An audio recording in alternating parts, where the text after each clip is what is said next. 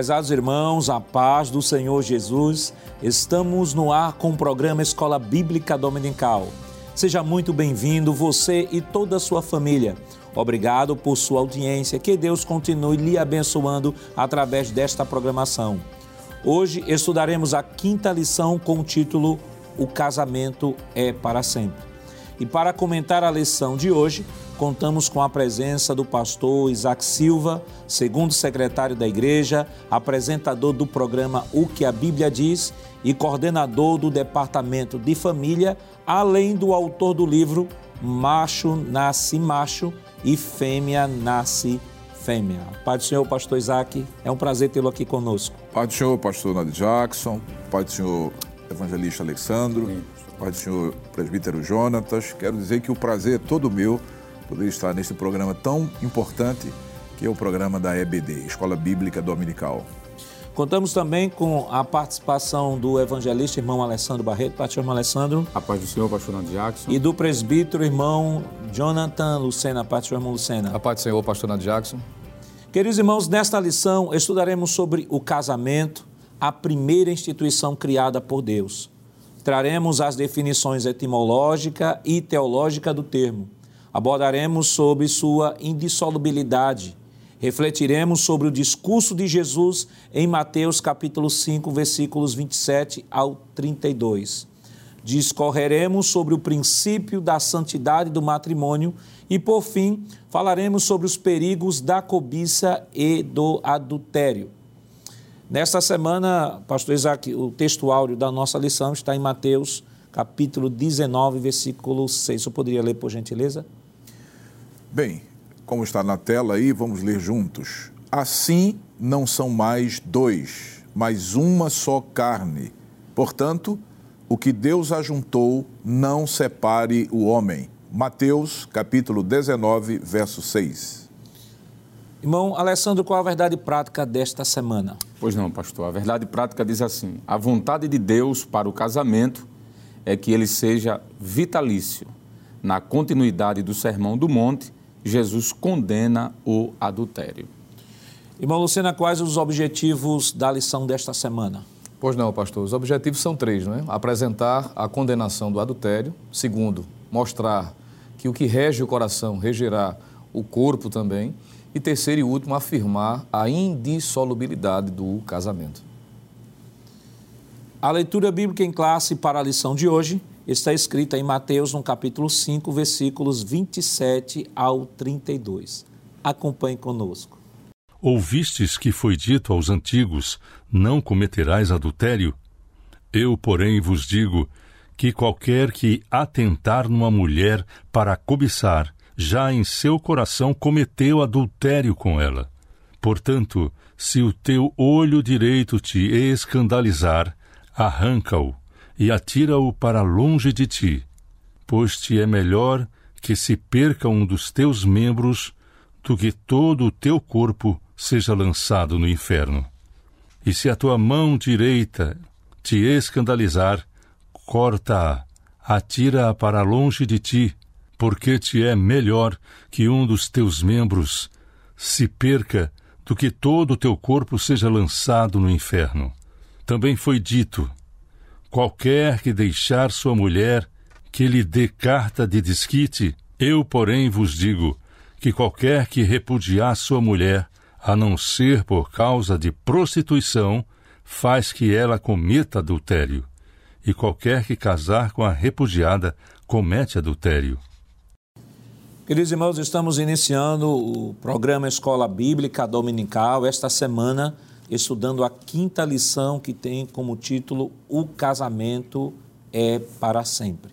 Semana passada, nós estudamos a lição 4, que tinha como título Resguardando-se de sentimentos ruins, né? E ali aprendemos é, sobre a ira, a cólera, como sendo o agente motivador do homicídio, né, que foi o texto que foi trabalhado ali à luz de, do Sermão do Monte, né, Jesus mostrando de que o homicídio, embora os líderes religiosos trabalhassem os mandamentos do lá do decálogo apenas sob o ponto de vista jurídico da consumação do ato como instrumento ah, de um processo legal, Jesus vai mostrar e trazer uma dimensão muito mais profunda do decálogo, né? vai trazer uma visão muito mais ampla, mostrando de que o pecado não estava ligado essencialmente ao ato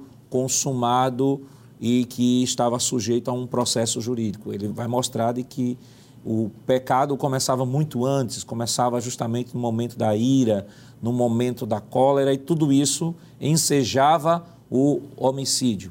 Então, é baseado nesse, nessa abordagem de Jesus, o Sermão do Monte, que estaremos tratando também esta lição, a lição 5, sobre o casamento, né? sobre o casamento é para sempre. É, Pastor Isaac, é, o casamento é para sempre. Né? Nós, nós estamos trabalhando esta, esta semana este tema que vai trabalhar o aspecto positivo do casamento, né? com uma doutrina positiva das Sagradas Escrituras. Eu queria que, pedir aqui o, o, a tela, por gentileza, e antes de, de, comentar qualquer coisa, como é muito comum aqui nós fazemos, já é aqui no nosso programa, a gente sempre começar a lição pelo título. Então, nada mais essencial do que começar a lição definindo a palavra casamento. O que é que a gente pode comentar, pastor? Bom, do ponto de vista etimológico, né, a gente vai para o dicionarista Oais, ele vai dizer o seguinte: casamento é ato ou efeito de casar, vínculo conjugal entre um homem e uma mulher, união voluntária de um homem e uma mulher, nas condições sancionadas pelo direito, de modo que se estabeleça uma família legítima. Esse, essa é a, a definição é, do dicionarista Owais. Agora, eu queria chamar a atenção para esse detalhe aqui que é, o dicionarista coloca: o vínculo conjugal entre um homem e uma mulher. Se a gente vai para a Carta Magna do país, que é a Constituição Federal, Lá no artigo 226, no parágrafo 3, a gente tem o seguinte: é reconhecida a união estável entre o homem e a mulher, ou seja, na própria Constituição reconhece também essa união legítima entre o homem e a mulher como entidade familiar. É importante é? É ressaltar aqui que a união estável não é casamento. Poderá ser transformada em casamento, não é? Mas, mesmo assim, na união estável, que poderá vir a ser casamento, a gente vai encontrar lá na Constituição Federal, que é entre um homem e uma mulher. Se a gente vai para o Código Civil, no artigo 1514, nós vamos encontrar o seguinte: o casamento se realiza no momento em que o homem e a mulher manifestam perante o juiz a sua vontade de estabelecer vínculo conjugal e o juiz os declara casados. Eu fui buscar no primeiro decreto, decreto de Marechal Deodoro da Fonseca, depois que o Brasil passou de império à república, isso no ano de, de 1890, esse decreto é datado de 24 de janeiro de 1890, ele diz o seguinte: no capítulo 7 dos efeitos do casamento, parágrafo 4 e 5, esses dois parágrafos, diz assim: conferir à mulher o direito de usar do nome da família do marido. Então a gente vê aqui, mais uma vez, homem e mulher no que tange ao casamento. Parágrafo 5 obrigar o marido a sustentar e defender a mulher e os filhos. Então, mais uma vez, a gente vê aqui essa. Eu quero ressaltar este ponto que é importante, porque é um ponto que, que mostra exatamente o casamento dentro dos princípios estabelecidos por Deus, não é? que, claro, desde o primeiro casamento, que o próprio Deus é, celebrou, está lá em Gênesis 2 e 24, foi entre um homem e uma mulher. Por que, que a gente está dizendo isso? porque estão querendo mudar isso aí. Na verdade, estão lutando com todas as forças, pastor, para mudar esta realidade estabelecida por Deus. O casamento não é só um contrato, como alguém pode imaginar e até cita isso. Alguém até diz isso. O casamento é apenas um contrato. Não. O casamento é uma instituição divina, é? que foi criada por Deus, e ele criou o casamento, celebrou o primeiro casamento entre um homem e uma mulher. Então, etimologicamente, dentro dessa definição de OAS, e a gente citou também aqui alguns diplomas legais, o casamento é, sim, a união matrimonial entre um homem e uma mulher. E é interessante, pastor, essa exposição que o senhor fez, o senhor trouxe aqui uma abordagem da etimologia da palavra casamento e do ordenamento jurídico brasileiro, né? que tanto no ordenamento jurídico brasileiro quanto na etimologia da palavra estão em perfeita harmonia, mostrando que esse relacionamento é entre um homem e uma mulher. Mas nós temos também, o senhor também acabou tocando também no, no sentido teológico, né, porque fez, evocou o princípio bíblico, que é, um, que é a definição teológica. E, irmão Alessandro, qual é a definição teológica de casamento? Claro, o pastor já iniciou aqui de maneira geral essa, essa definição, mas como é que a gente pode definir teologicamente o casamento? Pois não, pastor Nadi Jackson. Eu acredito que a definição etimológica e também do aparato jurídico estão em comunhão com a definição teológica do que é casamento. Isso é muito bom porque fortalece já no início da lição a importância dessa instituição estabelecida por Deus. Do ponto de vista teológico, o casamento é a instituição que tem por objetivo legalizar a união entre um homem e uma mulher. E aqui, como eu falei, voltando no início, a definição etimológica, o aparato jurídico e também agora a definição teológica se unem aqui, formando um coro, uníssono, dizendo a mesma coisa, com palavras diferentes. É, podemos dizer ainda que casamento é uma instituição social, essa instituição tem origem divina e foi fundada no princípio da humanidade, como já foi estabelecido aqui no início da fala do pastor, em Gênesis capítulo número 2, versículo 22 a 24. E podemos também citar outros textos agora do Novo Testamento para reforçar essa ideia.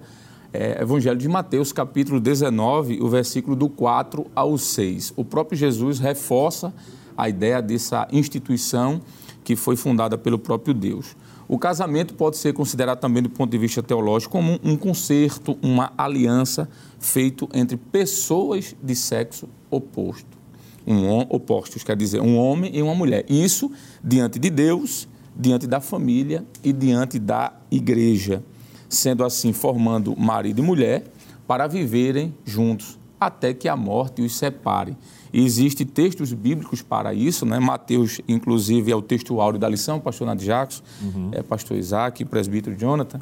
É, capítulo 19, versículo 6 de Mateus, o próprio Jesus disse: Portanto, o que Deus ajuntou, não separe o homem. Então, a definição teológica é esta uma instituição divina entre um homem e uma mulher que seja permanente, que seja duradoura. O próprio título da lição diz que seja para sempre. E queremos chamar a atenção do professor e pontuar para ele, veja a importância que tem você trazer logo de início as definições é, que são essenciais para a compreensão desta lição. Veja que o tema da lição é o casamento é para sempre. Né? O pastor Isaac trouxe aqui a definição etimológica, a definição jurídica, o evangelista Alessandro trouxe a definição teológica e nós temos também a nossa declaração de fé. E aí queremos apresentar aqui a nossa declaração de fé, que como o próprio título já diz, né, nossa é a declaração de fé das Assembleias de Deus no Brasil. É importante que todo professor de escola dominical, e vou mais além, todo membro da igreja deve possuir essa declaração. E nessa declaração, no capítulo 24, nós temos um capítulo que fala sobre a família, onde traz a definição de casamento. Irmão Lucena, qual é a definição de casamento à luz da nossa declaração de fé? Pois não, pastor. É, como se trata de um documento e ressaltando a importância, eu vou ler literalmente como está lá no texto da declaração de fé. Sobre o casamento, a nossa definição, ou a definição da declaração de fé das Assembleias de Deus no Brasil, diz o seguinte: casamento ou união matrimonial é uma instituição criada por Deus que tem por princípios reguladores e estruturantes, primeiro, a monogamia, E isso faz alusão ao que já foi citado em Gênesis capítulo 2, versículo de número 24. Segundo, a heterossexualidade, também fazendo menção do texto bíblico, inclusive palavras ditas pelo Senhor Jesus em Mateus 19, versículo 4, quando ele diz o seguinte: Ele, porém, respondendo, disse-lhes: Não tendes lido que no princípio o Criador os fez macho e fêmea? Então, fica afirmado isso. Ainda é dito o seguinte: pelo casamento, um homem e uma mulher, por livre consentimento, decidem unir-se mediante um pacto solene, do qual o Senhor Deus é a principal testemunha, e aí faz-se alusão a Malaquias, capítulo 2, versículo 14 e 15, que é uma característica importante da declaração de fé, que é toda afirmação feita está fundamentada no texto bíblico. E é importante o professor também fazer uso dessas referências para fundamentar as afirmações contidas neste documento. E ainda segue dizendo: e na condição de, de cônjuges, sob os aspectos legal, formal, moral e espiritual prometem viver em fidelidade mútua até que a morte os separe, e aí fazendo menção a Mateus capítulo 19, versículo de número 6. Então é importante que o professor atente para isso, né, para a definição. É claro que a lição, o autor começa a trabalhar no ponto 1 um, a condenação do adultério, mas se estamos falando de casamento como, ah, como é, para sempre, né, como uma instituição indissolúvel, é importante que se traga a definição positiva do casamento, o que é o que é a definição, tanto no sentido teológico, etimológico, jurídico, declaração das Assembleias de Deus, como nós já falamos aqui, declaração de fé, e a partir daí, depois desse, dessa contextualização completa dessa definição de casamento, que é importante, é palavra essencial para a compreensão desta lição, por isso que insistimos aqui na definição é, deste termo, e aí a partir daí você vai poder trabalhar o ponto de número um. Mas o casamento, ele é indissolúvel? O que é que a Bíblia diz sobre este assunto? Como este assunto é tratado tanto no Antigo quanto no Novo Testamento? Mas isso é claro, nós estaremos comentando depois do nosso rápido intervalo. Voltamos já.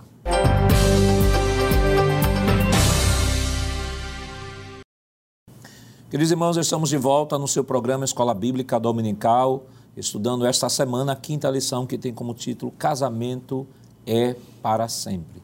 E no bloco anterior nós trouxemos aqui a definição etimológica, jurídica, teológica e da declaração, da declaração das Assembleias de Deus no Brasil sobre o conceito de casamento. E ficamos de comentar neste bloco agora sobre o tema casamento, uma união indissolúvel à luz da Bíblia.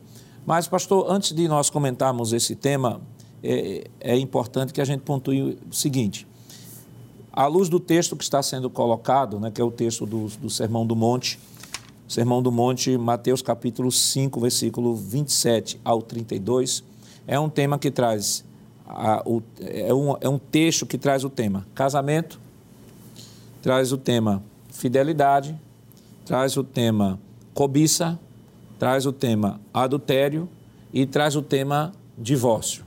E são temas que, quando se juntam, é, dá, uma, dá uma situação assim, dá, dependendo da maneira como está, será abordada em sala de aula, pode causar até alguns problemas é, decorrentes até da falta de preparo, de abordagem, de tato, nesse tempo, porque são temas sensíveis. Estamos falando do casamento, começamos a falar do casamento sobre o aspecto positivo da doutrina como sendo indissolúvel, e é, esse, e é essa direção que a gente vai estar trabalhando aqui, né, que é o princípio original, como Jesus fez. Jesus não trabalhou o casamento ah, e a relação a partir da lei de Moisés, ele trabalhou o princípio do Gênesis. Mas, pastor, para orientar o professor que nos acompanha neste momento, quais os conselhos que o senhor daria? Né? De repente surge em sala de aula essa relação conflituosa, né? É, por exemplo, nós temos aqui o primeiro tópico da nossa lição, vai falar logo sobre adultério, aí falar logo sobre divórcio, e corre o risco do professor esquecer de falar do casamento, do princípio positivo do casamento, e entrar em adultério e terminar em divórcio, e no sentido geral, a lição se resumir ao aspecto mais efeito colateral, que seria o divórcio. O que é que o senhor, quais conselhos o senhor poderia dar ao professor que nos acompanha nesse momento, pastor? Bem, considerando é, o, a conjuntura, o contexto sociocultural em que nós vivemos, há que se entender que o tema divórcio, recasamento, são temas bastante sensíveis, complexos, é? que a gente precisa ter o cuidado de abordar é, esses temas. Como a gente aborda? Nós estamos tratando esses temas, pastores, pastor e demais é, companheiros, à luz dos valores do reino de Deus. É? Então a igreja não abre mão dos valores do reino de Deus. É o tema geral né, da, da lição desse trimestre. Né? Os valores do reino de Deus, baseado lá no Sermão do Monte. Agora, como se aborda as questões relacionadas nesta lição, sobretudo na lição de hoje, nessa quinta lição, é? que é a indissolubilidade do casamento, é que pode fazer a diferença. É?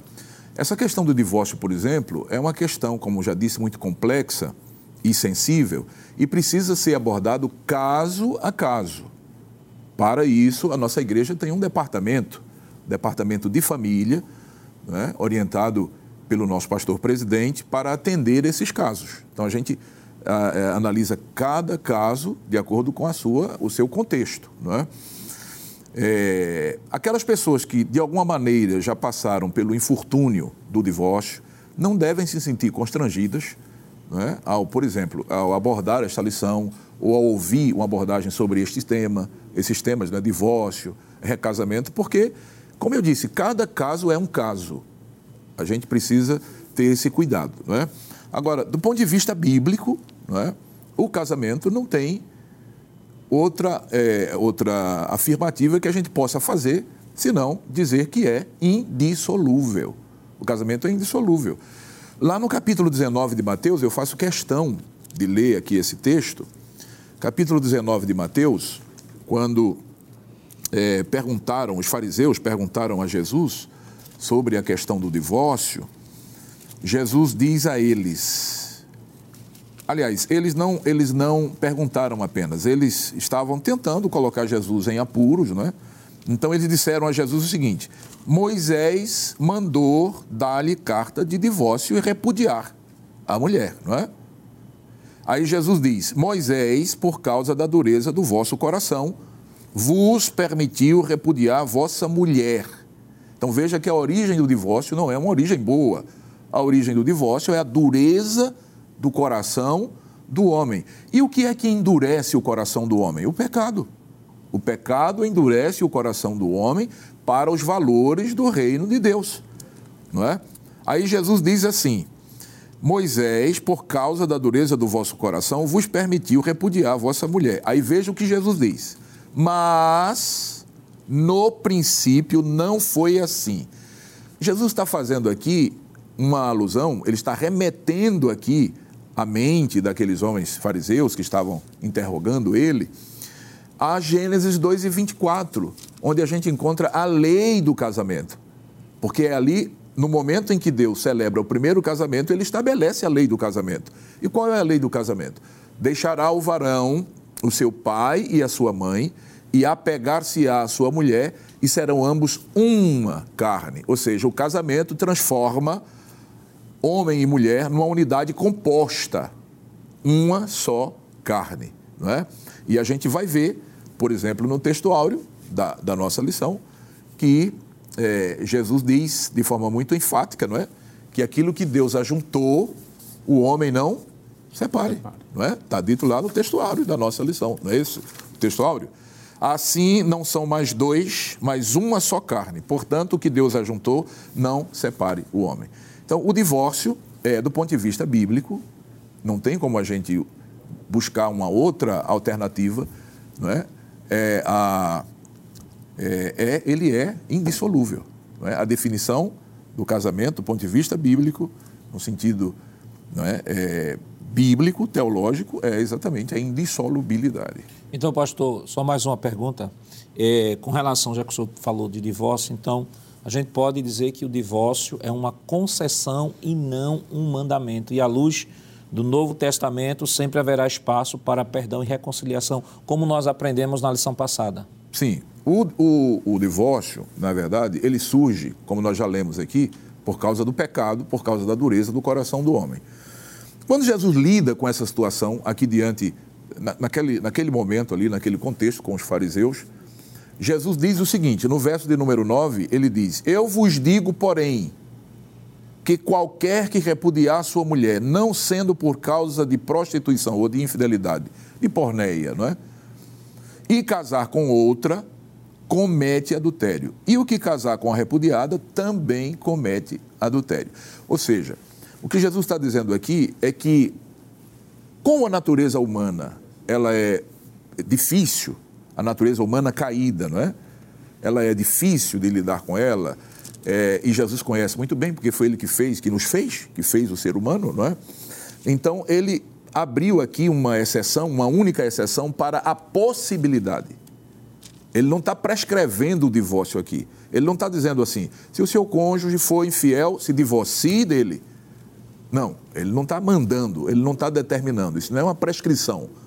Ele está abrindo uma possibilidade, mas o perdão e a reconciliação é o espírito do Novo Testamento, porque o Novo Testamento é baseado no espírito do amor, do perdão. Aliás, não só o Novo Testamento, a gente vai ver no Antigo Testamento o próprio Deus dando exemplo de amor e de perdão.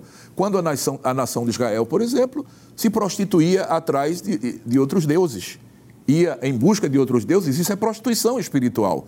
E Deus perdoava. Todas as vezes que a nação de Israel, Israel voltava e pedia perdão a Deus, Deus, como o marido, por assim dizer, perdoava e recebia de volta a nação. Então, mesmo no Antigo Testamento, a gente tem este exemplo. O, o, a lei maior é a lei do amor, do perdão, da reconciliação. Mas Jesus sabe da natureza humana e sabe que a natureza humana não é fácil. Então ele colocou essa exceção aqui. Em caso de infidelidade, e só em caso de infidelidade, não é? seria tolerável. Uma coisa é ser tolerável, outra coisa é fazer parte do plano original de Deus, que não faz, porque Jesus disse no princípio, não foi assim. Pastor, só mais uma pergunta que eu sei que um, um assunto puxa outro e a gente quer aproveitar o senhor aqui para explorar mesmo. É, por exemplo, no texto que o senhor leu, ainda Mateus 19, 9 diz, Eu, porém, vos digo que qualquer que repudiar sua mulher, não sendo por causa da prostituição, e casar com outra comete adultério, que casar com a repudiada também comete adultério. Alguns, algumas pessoas pegam esse texto para dizer assim, que o divorciado ele está em constante estado de adultério, permanente de adultério, porque se casou com outra pessoa, e que por conta disso está dentro do princípio lá que os adúlteros não herdarão o reino de Deus, e que por conta disso, aí de tabela diz assim, então o divorciado, ele não herdará o reino de Deus. Esta interpretação, ela é coerente ou é equivocada? Não, não é coerente é, por aquilo que nós já falamos aqui. Ora, se a, o adultério, a infidelidade, é causa que possibilita o divórcio, porque inclusive é a única exceção, não é? então, em tese, se uma pessoa tem uma abertura, uma exceção para se divorciar, por exemplo, o, o, o cônjuge foi infiel, a pessoa perdoa, mas não tem estrutura não é? é, humana, a estrutura humana dela não permite que ela é, é, continue naquele relacionamento. Então a pessoa decide separar e divorciar. Então divorcia e casa novamente. Ora, se aquele, aquele, aquele aquela atitude, não é? aquele ato do divórcio ensejou, ou, ou, ou seja, aquela, aquela, aquele ato do adultério ensejou o divórcio, então, em tese, a gente pode inferir que o cônjuge ofendido, se vier a casar novamente, não estará em adultério. Casando novamente, o cônjuge ofendido libera automaticamente o, o cônjuge ofensor. Claro que ele vai ter que, que arcar com as consequências, porque todo pecado traz consequência, né? isso é inevitável, é inexorável. A lei da semeadura não tem como alterar ela, porque é uma lei estabelecida, um princípio divino, a lei da semeadura. Então, as consequências serão sentidas, mas a pessoa fica naturalmente, ou seja, não naturalmente, porque naturalmente seria não divorciar, não é? Uhum. Mas a pessoa vai ficar nessa condição é, livre dessa culpa do adultério.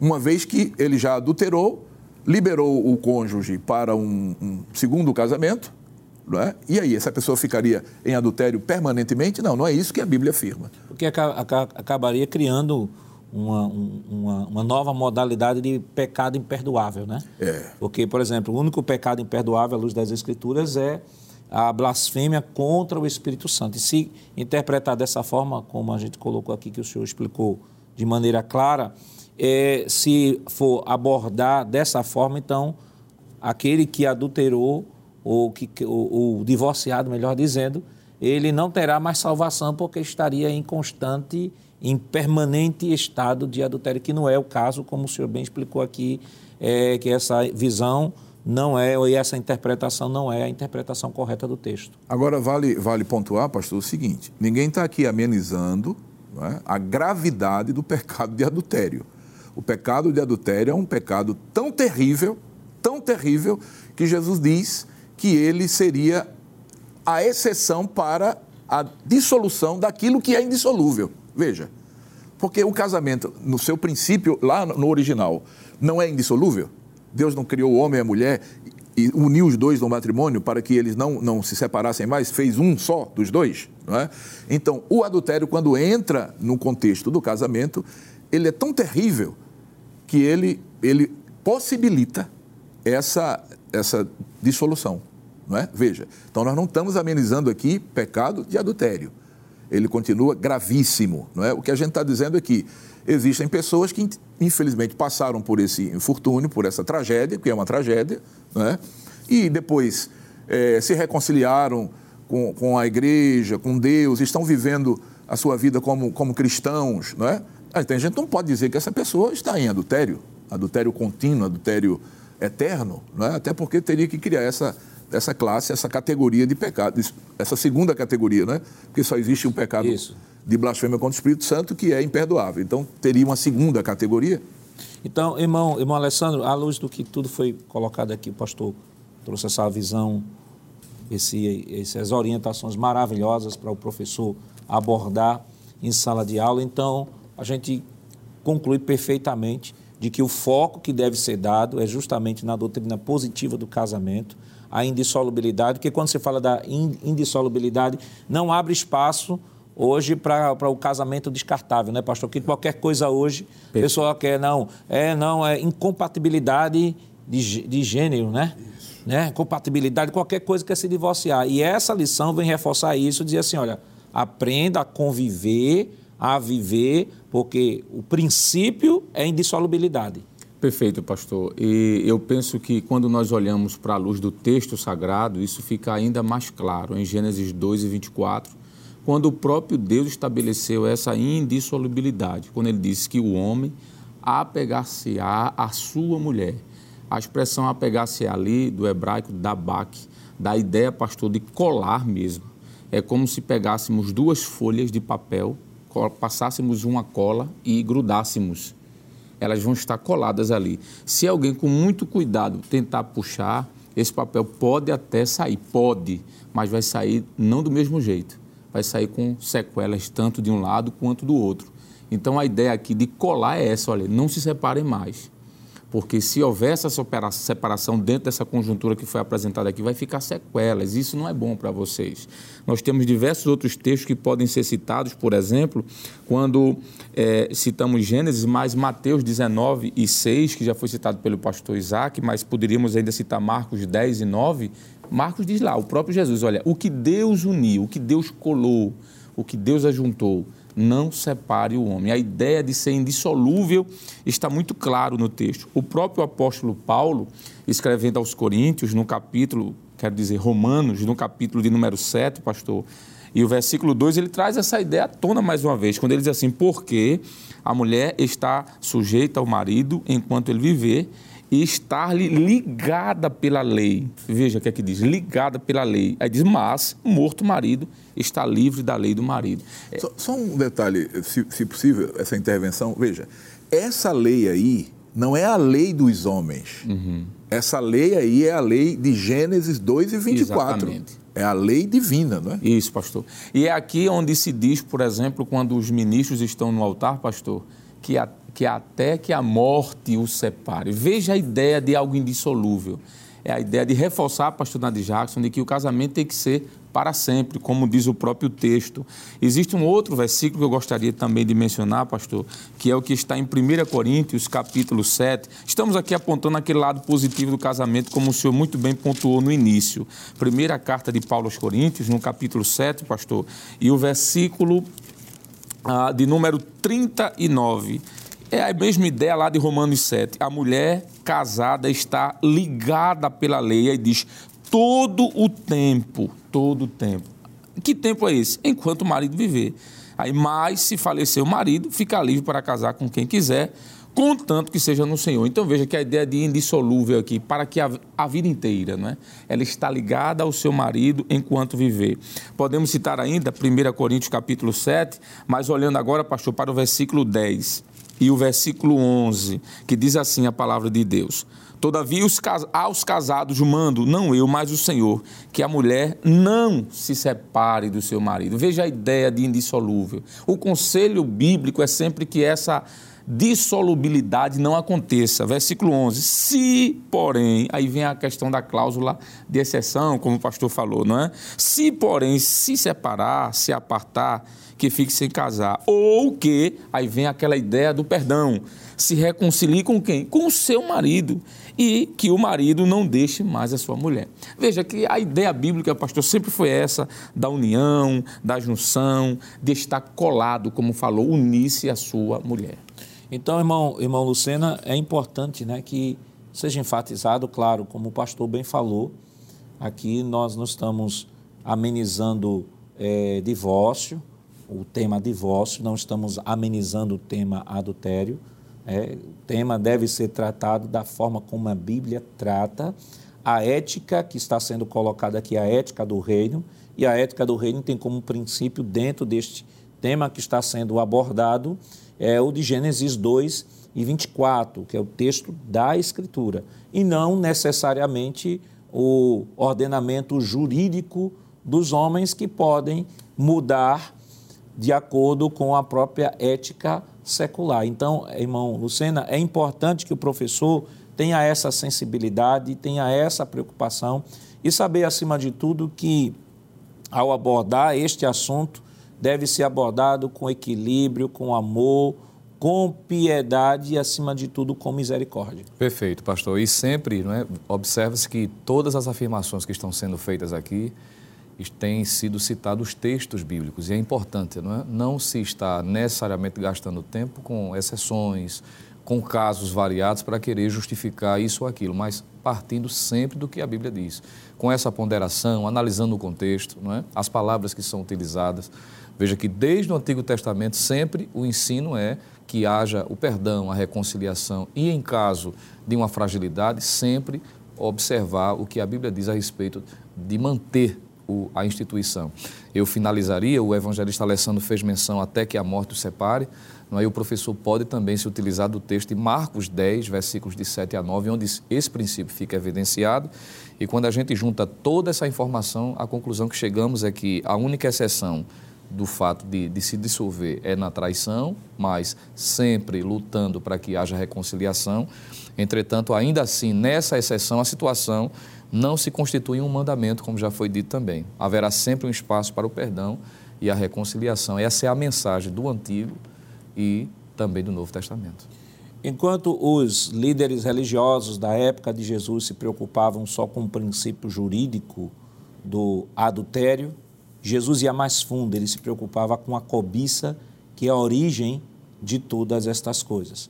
Mas isso é claro, nós estaremos comentando depois do nosso rápido intervalo. Voltamos já.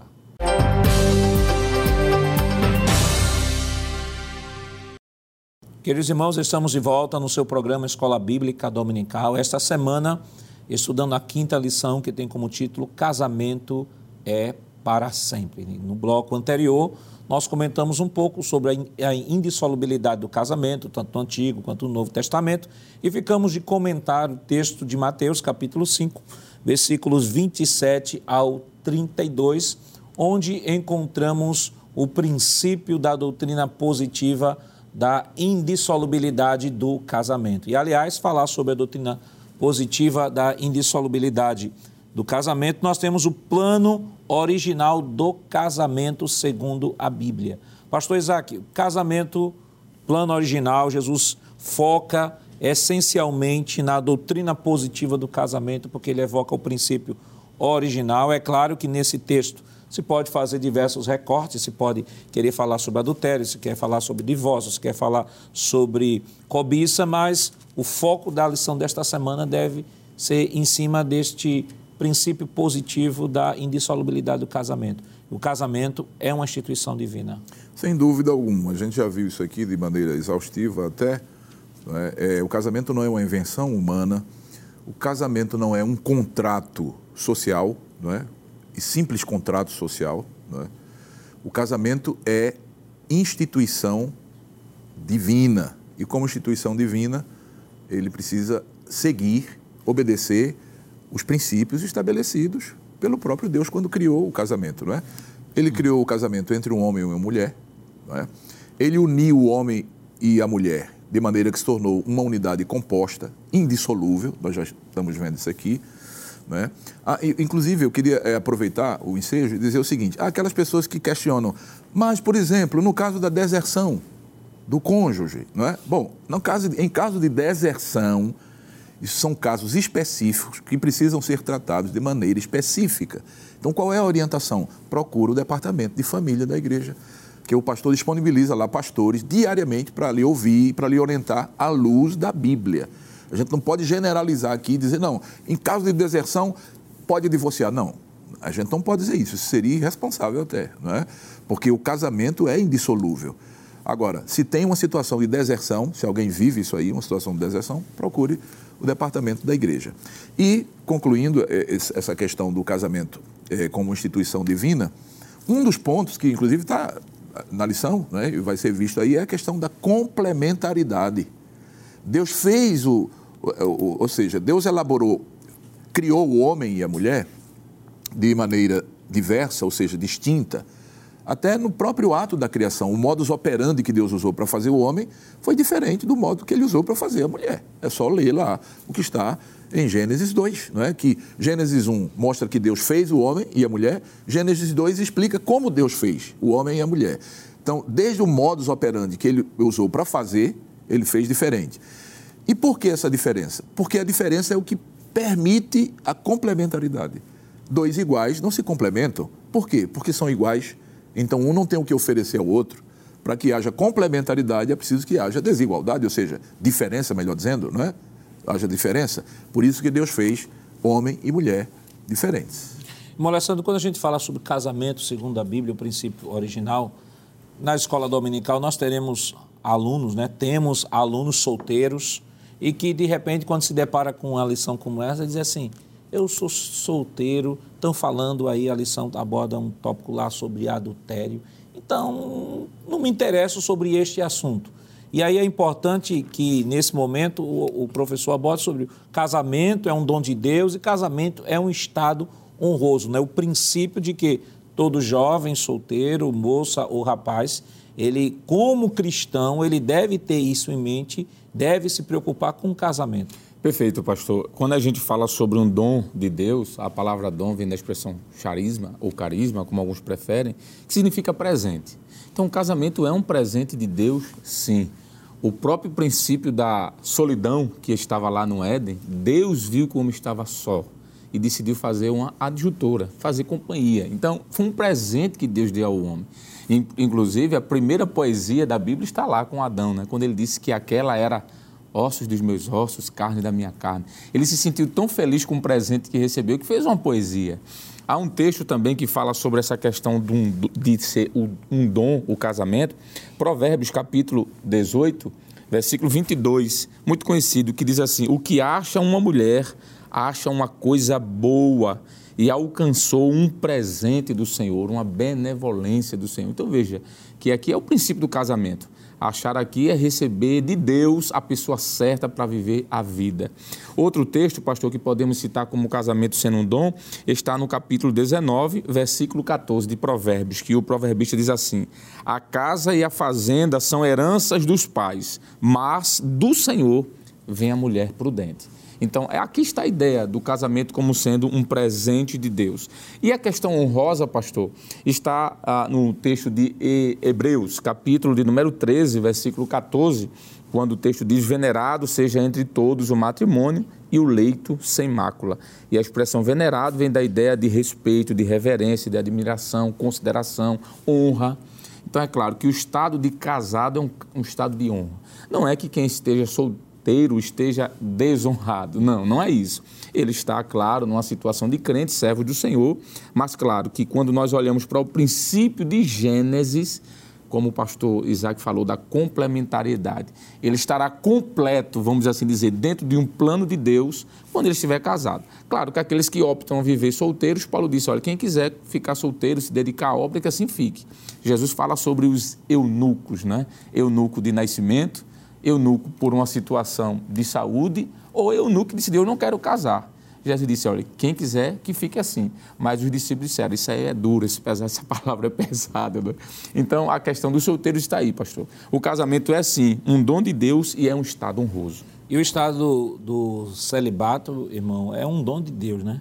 Não é a pessoa dizer assim: eu não é quero me casar, às vezes não quer casar, mas, irmão Lucena, tem pessoas que não querem casar porque não querem assumir compromisso mas vive uma vida dissoluta. E não é esse princípio isso, que, que Jesus está dizendo. Exato. Aquele que recebe esse dom do celibato, ele não sente a necessidade de casar e nem vive a vida dissoluta. Né? Então, é importante que o professor direcione isso para os jovens, mostrando que ele pode sim, tem que se preocupar com o casamento, mas também não ter pressa de casar Isso. de todo jeito. Tem todo um critério, né, pastor? Sim. Que deve ser observado na escolha do seu cônjuge para que depois não esteja passando por situações difíceis. Perfeitamente, pastor. Inclusive, é bom, essa sua fala mostra que o fato de alguém decidir tornar, ficar ou manter-se solteiro não é simplesmente por uma questão de orgulho, não é? mas por uma questão de escolha de um propósito. Jeremias, por exemplo, Deus é, o orientou de que não casasse, não para tirar dele, vamos dizer assim, a, a, oportunidade de casar, mas por um contexto, não é? Estava às vésperas de Babilônia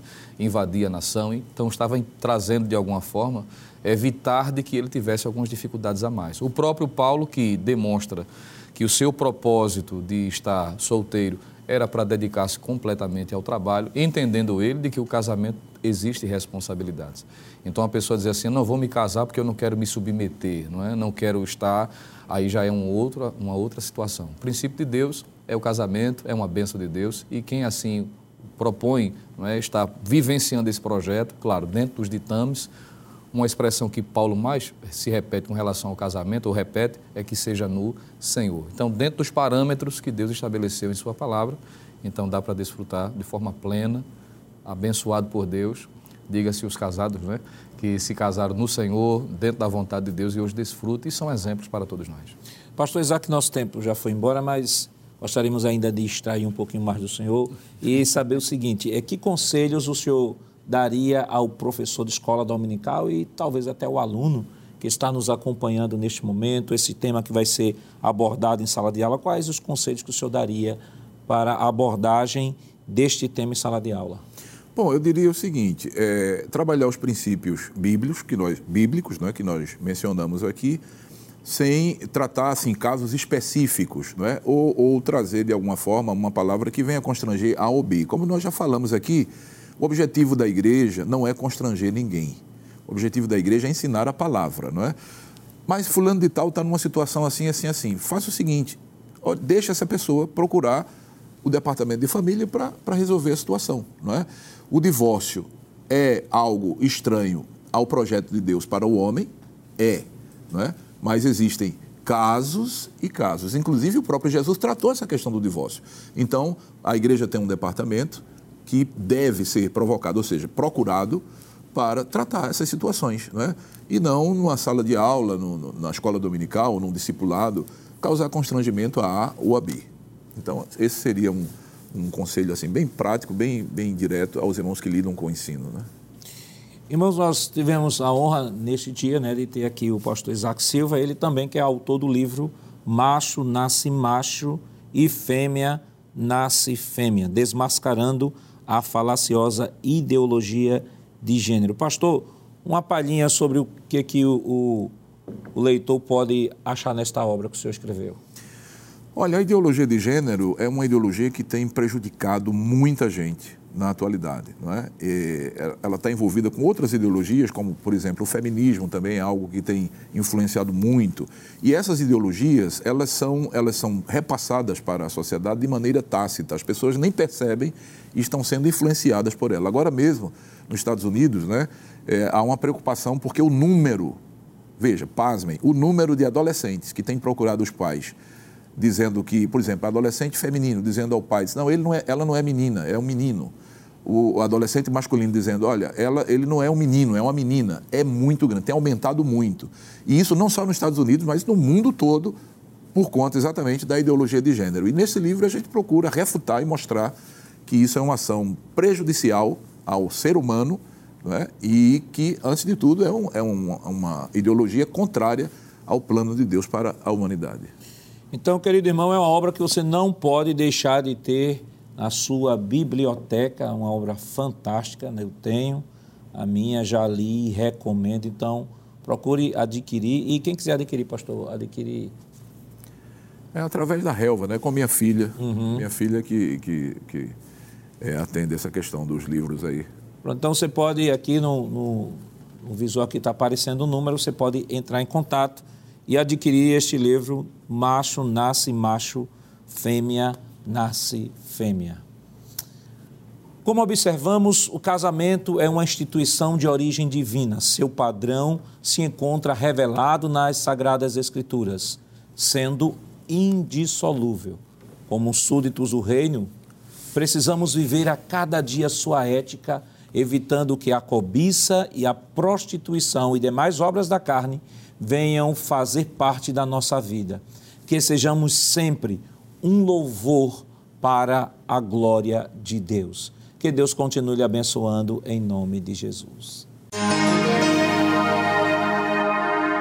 Chegamos ao final do programa. Hoje estudamos a quinta lição do trimestre e aprendemos que o casamento é para sempre. Semana que vem veremos a sexta lição com o tema Expressando Palavras Honestas. E esperamos contar mais uma vez com sua audiência. Lembrando que o programa Escola Bíblica Dominical vai ao ar na TV toda sexta-feira às 21h30 e no sábado às 16 horas. Também está disponível no formato podcast no Spotify e em nosso canal no YouTube, Rede Brasil Oficial. Acesse o canal, se inscreva, ative o sininho e compartilhe nossa programação. Obrigado por sua audiência e até o próximo programa. Pastor, nos dê a honra de impetrar a bênção apostólica. Que a graça de nosso Senhor Jesus Cristo, o amor de Deus, nosso Pai, a comunhão e as consolações do Santo Espírito sejam com todo o povo de Deus, hoje e sempre. Amém.